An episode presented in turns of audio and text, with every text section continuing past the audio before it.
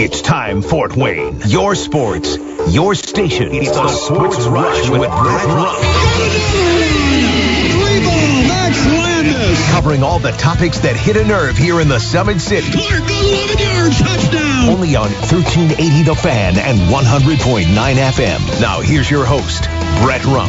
the greatest, most interesting, most important person of all time. You are incredible! older and I'm wise. Yeah, well, you're half right. What is this, amateur hour? This is gonna be huge. I believe this is going to be our finest hour. Just when I think you said the stupidest thing ever, you keep talking. I think that's the worst thing I've ever heard. That boy ain't right. The simplest way to put it, I have problems. Welcome to the alleged show. Y'all ready for this? Thank God it's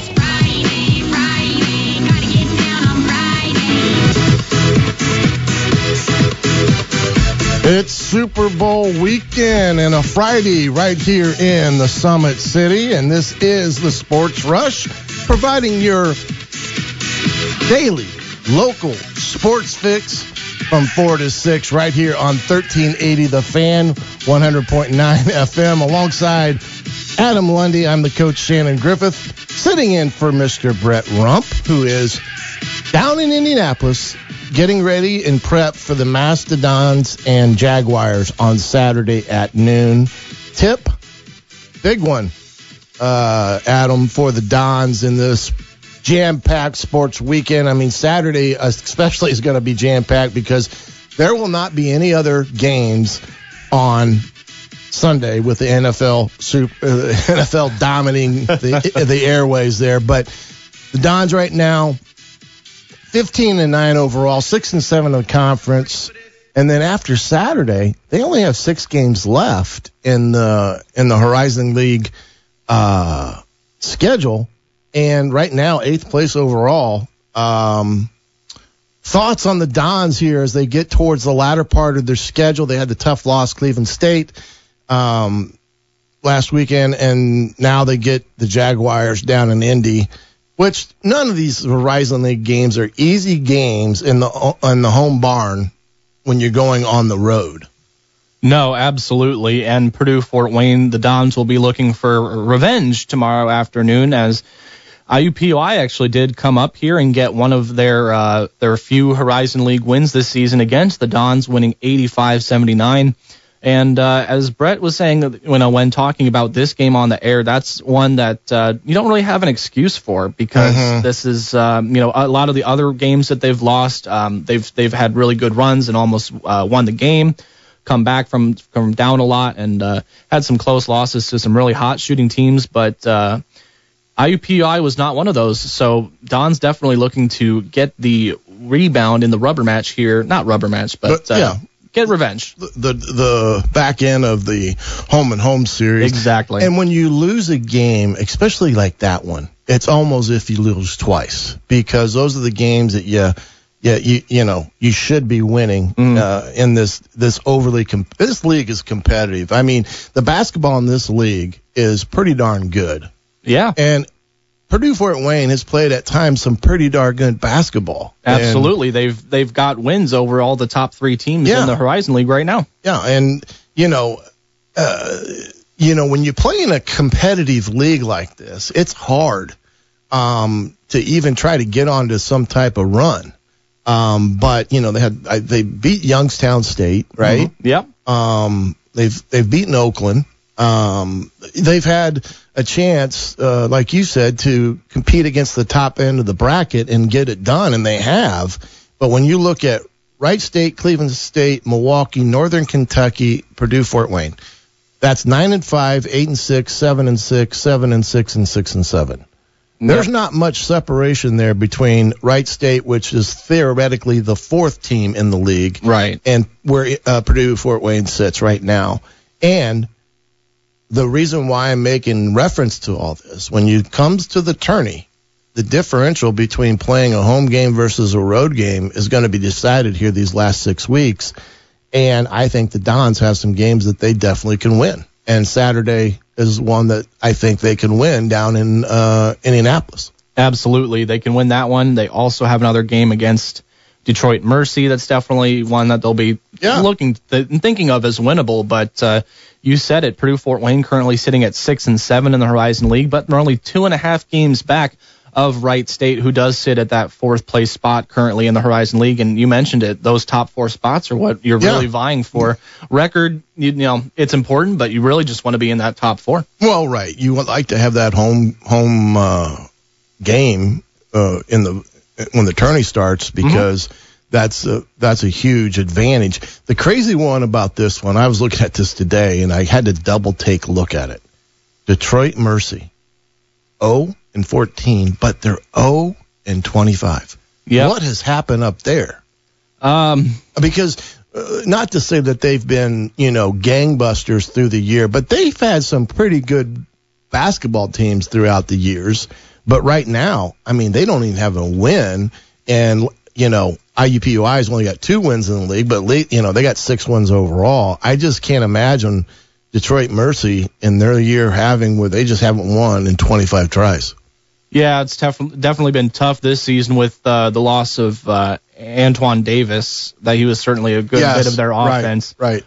Um, but yeah, just not not a good team overall. I mean, you've got three pretty good scores over 10 points a game, one at 20 points a game, but after that, just not a lot of production from the Detroit Mercy Titans, and they've just not been able to get a win on the year so far this season. So definitely a not a good year for the Detroit Mercy Titans. Yeah, it, it's it's I just can't. It's a hard thing to overly comprehend. Uh, 25 games and you don't have any W's on your on Yeah. your on your side of the equation doesn't make it uh, very good in that regard. But uh, we could care less really about the.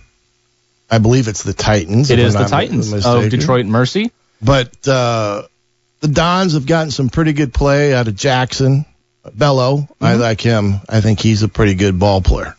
And uh, they're going to have to count on these guys heading down the stretch to to to bring their A game each and every night uh, to give them that chance to climb back up into hopefully maybe that fourth spot uh, prior to the end of the year. But we got Brett Rump on the call. He'll have you all primed and ready for that ball game on Saturday afternoon. Yeah, nice noon tips. you can Yeah. have some Don's basketball. And, And that will come on what, 11:45 Yep. a.m. that day? Yep, Okay. pregame will be 11:45 tomorrow. Well, the last time I was in here, we had this setup, and I gave the Dons that extra needed bump because Yeah. they got the win the very next night. So I got a feeling that this speech that I've given right now to the Dons and Mr. Brett Rump, that they're going to get it done in Jaguar Land tomorrow afternoon. I like that. We got a text on the text line 46862. They said, Sports Rush, as one of my friends say, the Dons are good enough to beat anyone in the Horizon League and bad enough to lose to anyone in the Horizon League.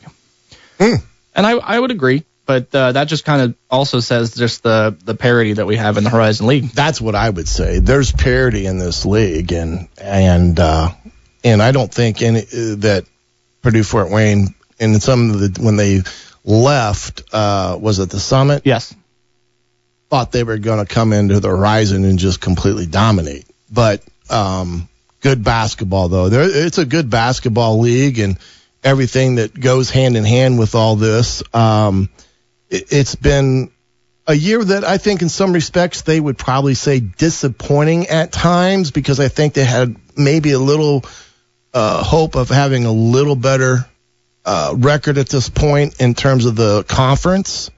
Uh, but uh, Still plenty of time. plenty of time. Well, and look at the uh, the girls and what they've done this year. Oh, yeah. The Lady Dons, 15 and 9 overall, 8 and 5 in the conference.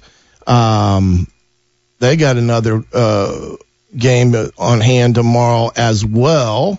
Yep, they'll be taking on Wright State at 4 Yeah. o'clock p.m., and they'll, they're up at Wright, or oh, down at Wright They're State. in Dayton. Yeah, that's right. Uh, and out to ESPN Plus for those that would like to catch the the Dons and But you said it, yeah. Maria Marchesano, since coming into the, the women's program there at Purdue Fort Wayne, she's really turned it around, made them one of the respectable teams on the women's side in the Horizon League. well, first of all, she's a winner. Absolutely. I worked with Maria at Manchester, and we would talk and about different things in life, philosophical things. Hey. She always called me grumpy. Oh, really? Oh yeah, Maria would. My nickname with her is- was Grumpy, but uh, ton of respect for what she's done in her coaching career early. Husband's doing well at Bishop Luers, and we'll have that game tonight versus the Snider Panthers with John Nolan Yeah. making the call, and then the post game at the Pizza Hut. Better believe it. Parkview Sports Medicine High School Basketball post-game show live at the Southgate Pizza Hut tonight with me, Eric Dukevich, and then John will be hopping over once he's done over at Bishop Luers. Little bit of a roster move here for the Fort Wayne Komets. I'm going to get your thoughts Uh-oh. on before we go to break. You're not going to like it. Matthew Wedman is getting another shot in the AHL, this time with the Wranglers of Calgary. Wow.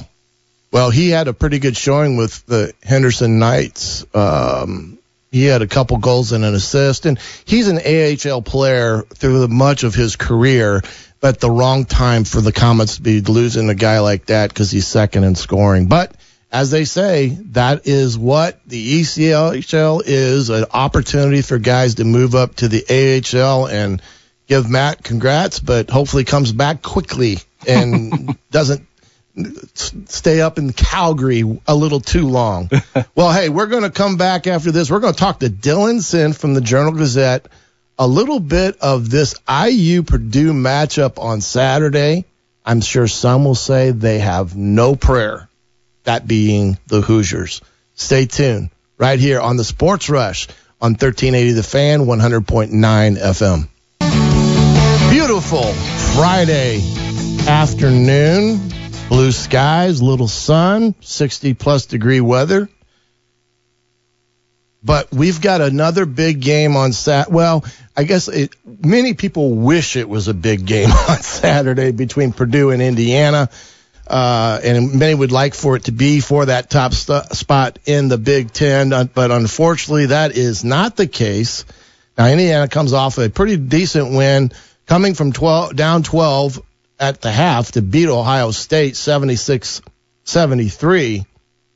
Purdue beat Indiana in Bloomington back in January 87 66. Really was not even close for the better part of that game. And Indiana's season has just been, been marred in inconsistency, in some respects, some, you know, disturbing things when it comes to flagrant fouls and everything. And then Purdue has just been dominating, sitting at 21 and 2. But to help us dissect this whole thing, there's no one better than the Journal Gazette's Mr. Dylan Sinn. Dylan, how are we doing on this beautiful Friday afternoon? I'm great. I'm great. Thank you for having me on, Shannon. It should be uh, should be a lot of fun. Well, we normally have our time when I'm doing my podcast, the Hoosier Football Tailgate, covering all things Indiana football. But right now, it's basketball. And IU season right now has been completely disjointed for pretty much the year. I mean, I don't know of any high point you can really point to. Um, Mike Woodson is becoming more and more under the under pressure, and uh, I'm saying he's safe right now. I don't think Indiana's going to make a change with all the other buyouts that they got going on. Thoughts on Indiana to this point? Because I think most people came into this year with a little better outlook than what they're getting. Yeah, I think it's fair to say that the they have not reached the expectations people had for them before the season. I do think injuries have played a significant role in that. Like you talked about being disjointed, and you're right about that. And part of that is because they haven't had their full-on starting lineup for more than what six or seven games this whole year.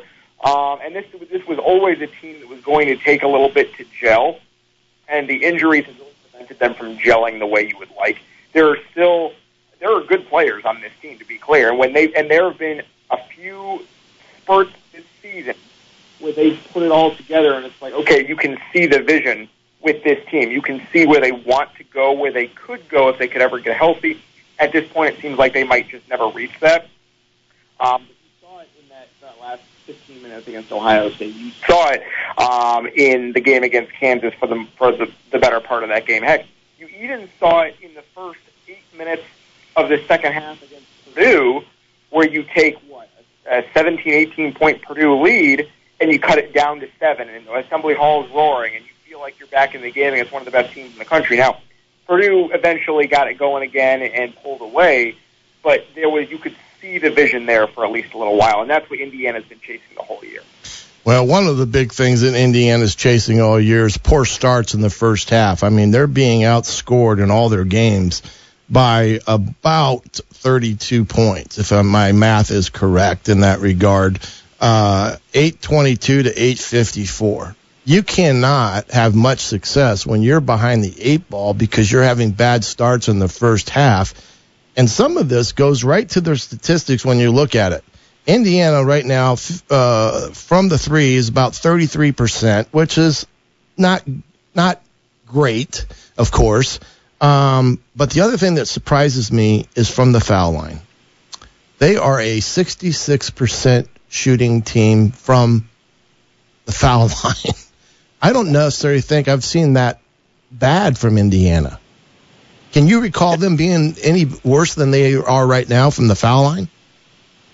Uh, I'd have to look up the stats. I mean, I know they have they have had teams over the years, and especially in the last decade or so, that have really struggled at the foul line in a way that's kind of kind of shocking, quite frankly.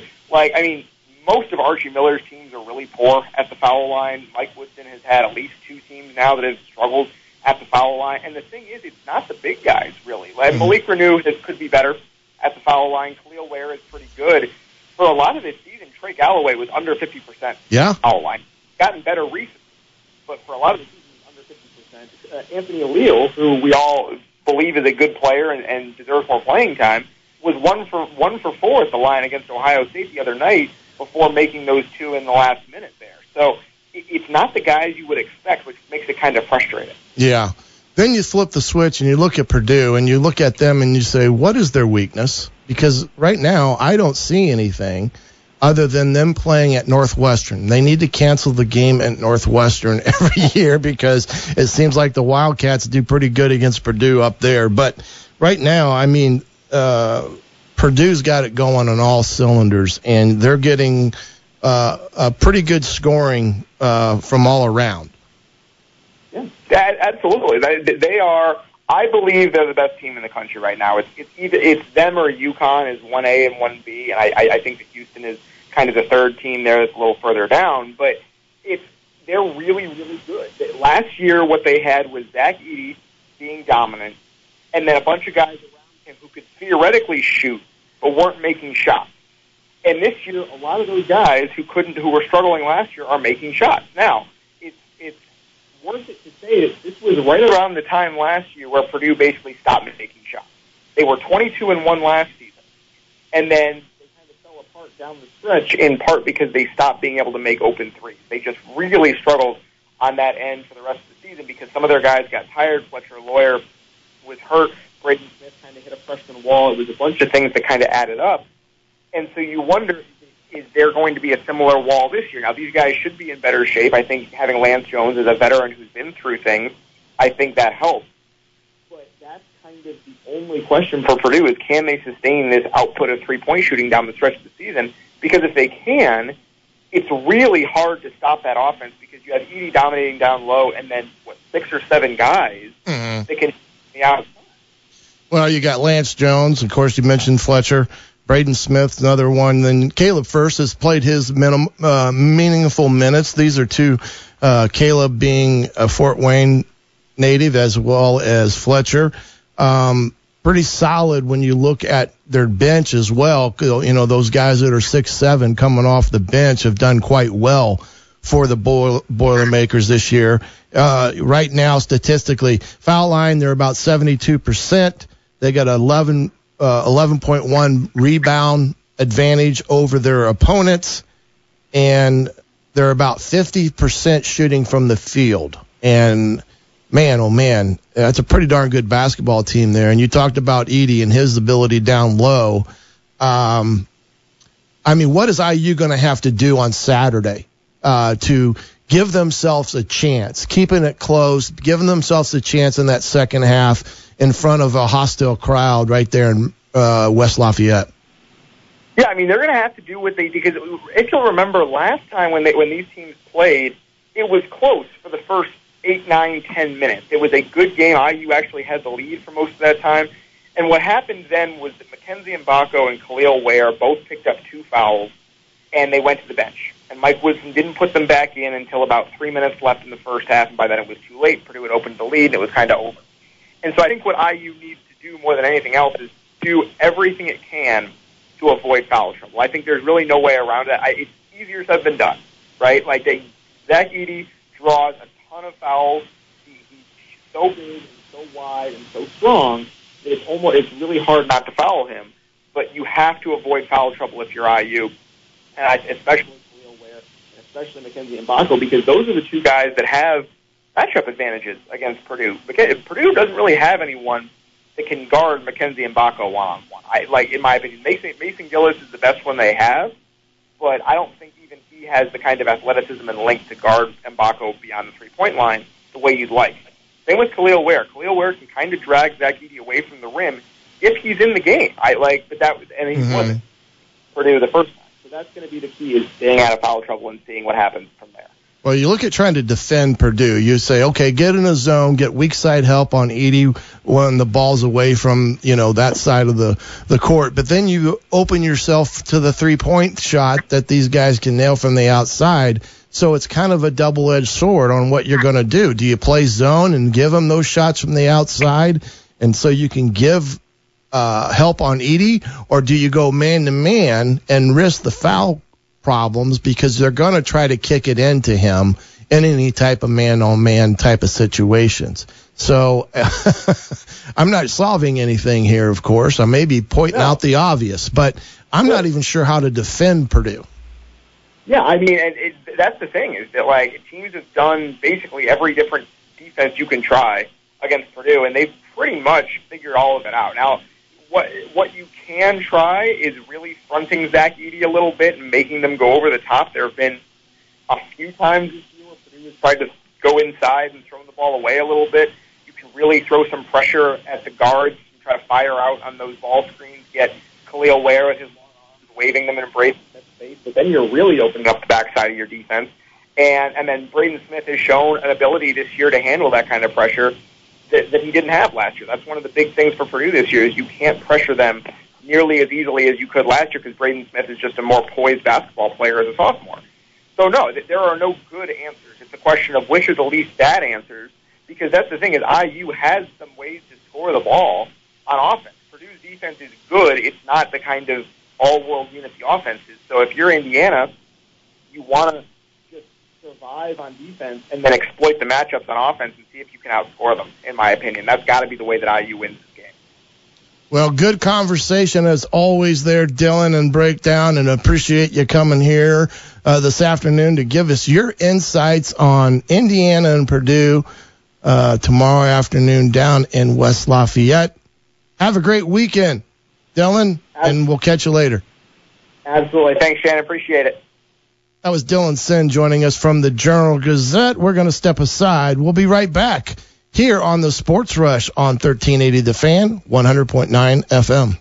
Welcome back to the Sports Rush here on 1380 The Fan, 100.9 FM.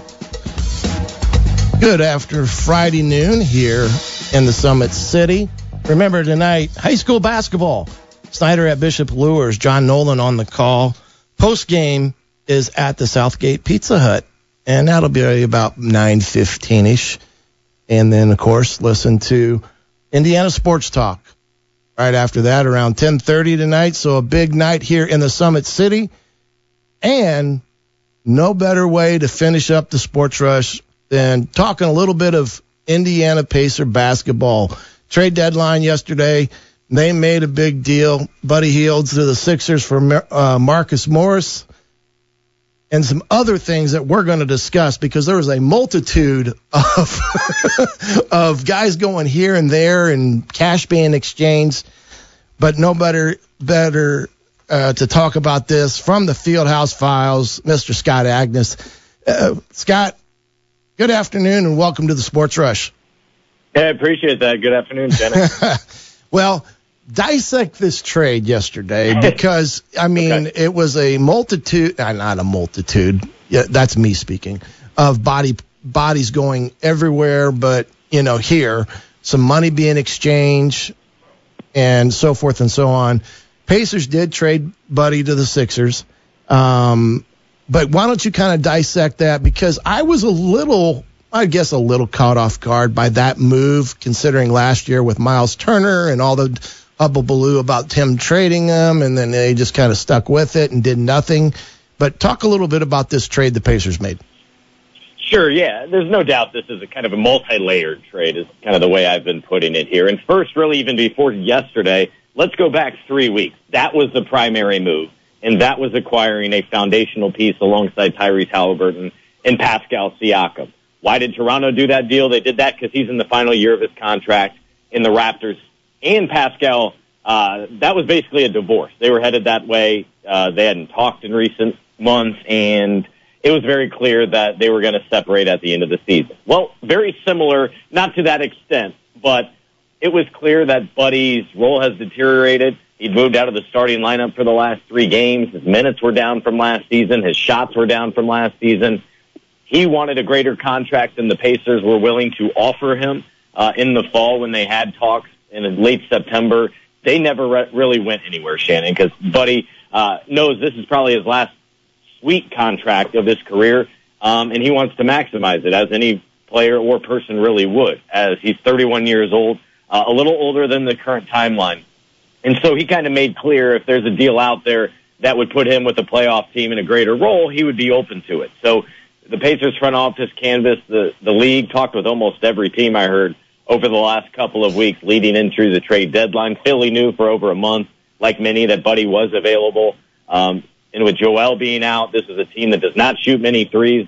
They attempt the fourth fewest in the league. So adding Buddy helps in that department. And to go back to that multi-layered part of the deal, uh, a lot of that was just kind of the logistics to get it done. For Furkan Korkmaz, another piece of that, the Pacers officially waived him today.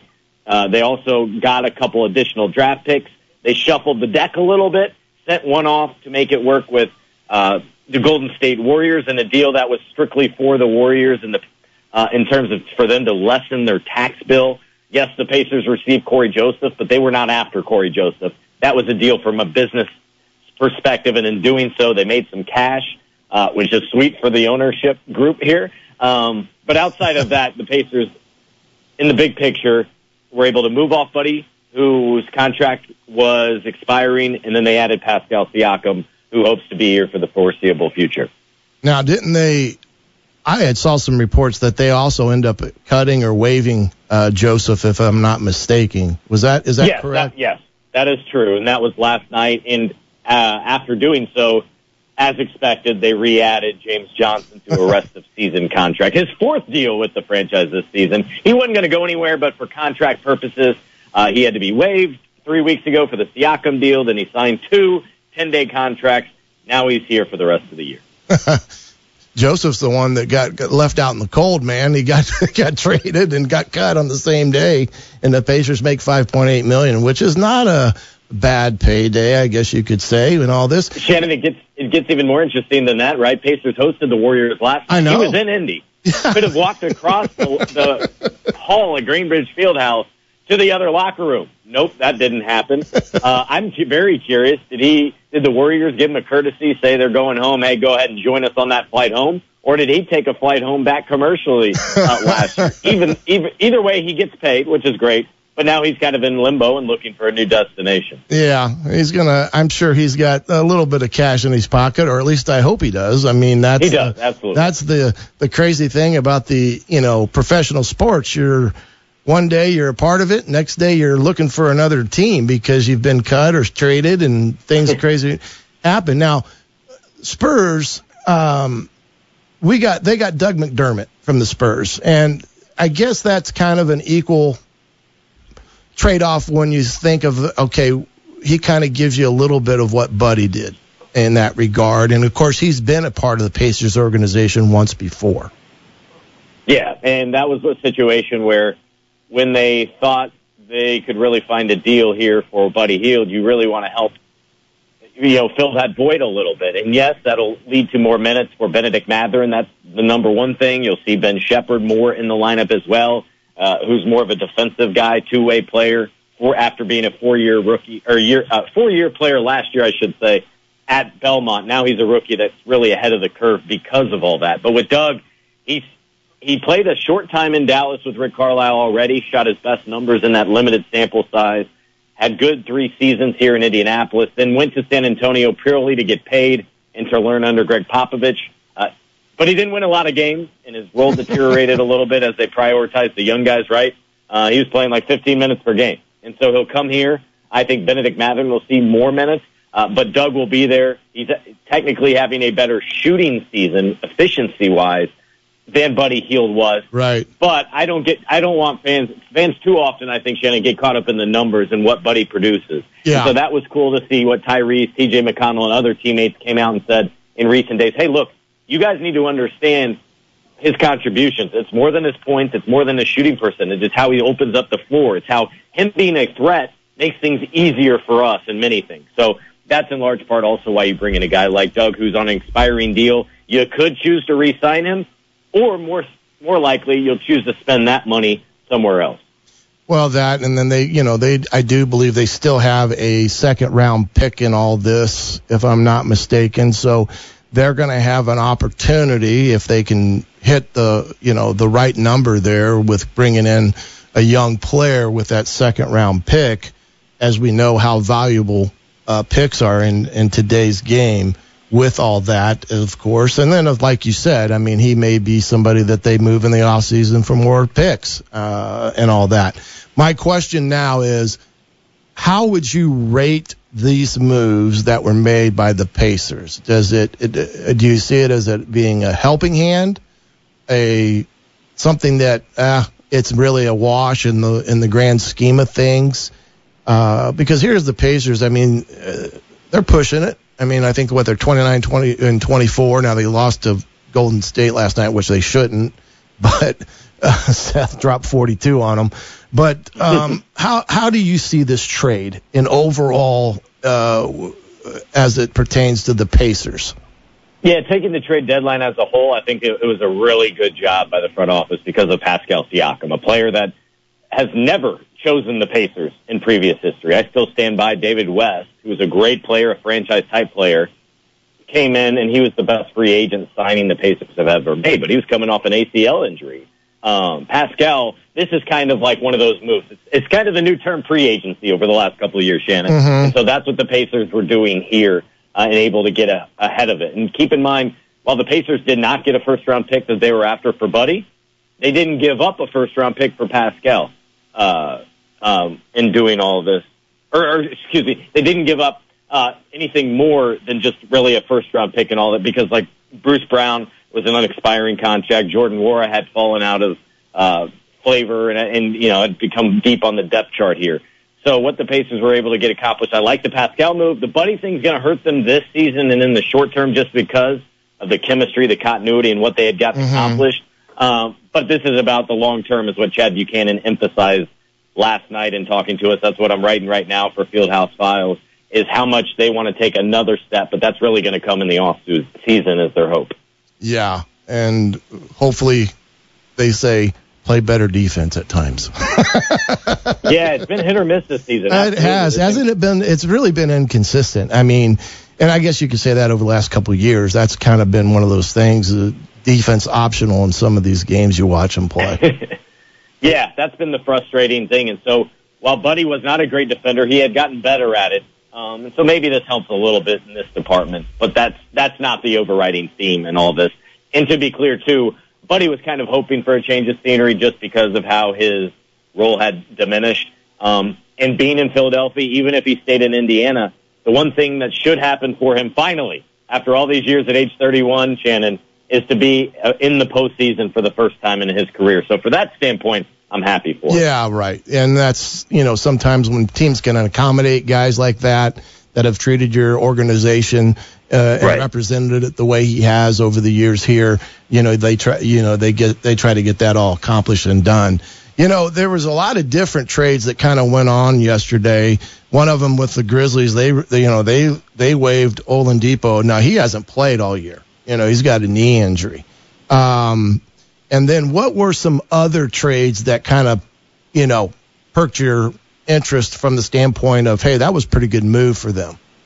Yeah, the main one's got to be New York. The fact that they were able to go fill a need uh, with shooting and, and talent there with Alec Burks and Bojan Bogdanovic, the former Pacer, all without giving up a first round pick and losing one of those assets that they have now in their cupboard still for this upcoming off season when many expect for for the Knicks rather to be a big player in free agency considering what they've accomplished and continue to do. Uh, a little bit of a surprise team and, and from that respect. So New York's got to be the number one thing uh, in all that. They were a team also that was interested in Buddy Hield uh, as well. I can note. Um, outside of that, it was it, it more turned into the deals that didn't get done. Yeah, right. We didn't see the Bulls do anything. The Hawks sat on their hands. Um, Charlotte moved on from Gordon Hayward, which was interesting. Um, so now he moves from one of the worst teams in the league to the top team in the Western Conference presently in the Oklahoma, Oklahoma City Thunder. So, so locally, that's a, a cool move, mo- move of note. Clippers didn't any doing do any didn't do anything to upgrade their roster. They've been on a roll right now, and the Lakers are not looking like contenders, and they didn't have much flexibility to tweak their roster at this point. Well, sometimes it's the moves that you don't make that make a world of difference in any sports. But Scott, appreciate you getting us all straight with all the different moving parts in this trade. Have a great weekend. Who you got for the Super Bowl? You, are you a Niners or are you a uh, Chiefs? Yeah, man, isn't that a tough one? I tend to lean on experience and superstars, and so that that's why I, I have a hard time going against Patrick Mahomes right now, uh, despite the impressive play and, and overall team play that we've seen from the 49ers. All righty. Scott, really appreciate you joining us here this uh, Friday afternoon. Have a great weekend. You too. Thanks, Shannon. Scott Agness from the Fieldhouse Files, fieldhousefiles.com. You can get all of Scott's information and what he has to say about the Pacers. And we're going to step aside and we're going to wrap up this Friday edition of the Sports Rush right after this here on 1380 The Fan, 100.9 FM. This is Purdue Fort Wayne men's basketball coach Jon Coffman, and you're listening to the Sports Rush with Brett Rump on 1380 The Fan and 100.9 FM. Go Dons. That's right. Go Dons and Coach Coffman tomorrow against the Jaguars down in Indianapolis. Tip off at 12 noon right here on 1380 The Fan with Mr. Brett Rump. Again tonight, 7:30 tip with Snider at Bishop Luers. John Nolan on the call. Then over at the Pizza Hut over in the Southgate Pizza Hut for the post-game show recap of everything that's going on in the Summit City and boys basketball. Remember tomorrow regionals, big games going on with Snider, with Homestead, with Luers, all those involved. Want a big thanks out to Scott Pieri out at the Golf Suites at Mitchell Sports Bar. Of course, as always, Mr. Dylan Sinn giving his insight on the IU Purdue game, as well as Scott Agness from Fieldhouse Files and his breakdown of the trade that we just occurred with the Pacers.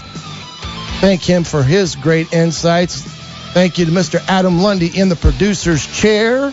You bet. Hey, don't forget at the uh, post game show, we'll also have some T-shirts from Old Fort Baseball Company to give away. Absolutely, a little swag going on tonight out there. Remember, com- Komets tomorrow night on WOWO. Final game of the two-game set with the Thunder. I am the coach, Shannon Griffith, and this has been the Sports Rush right here on 1380 The Fan, 100.9 FM. Have a good weekend, everybody.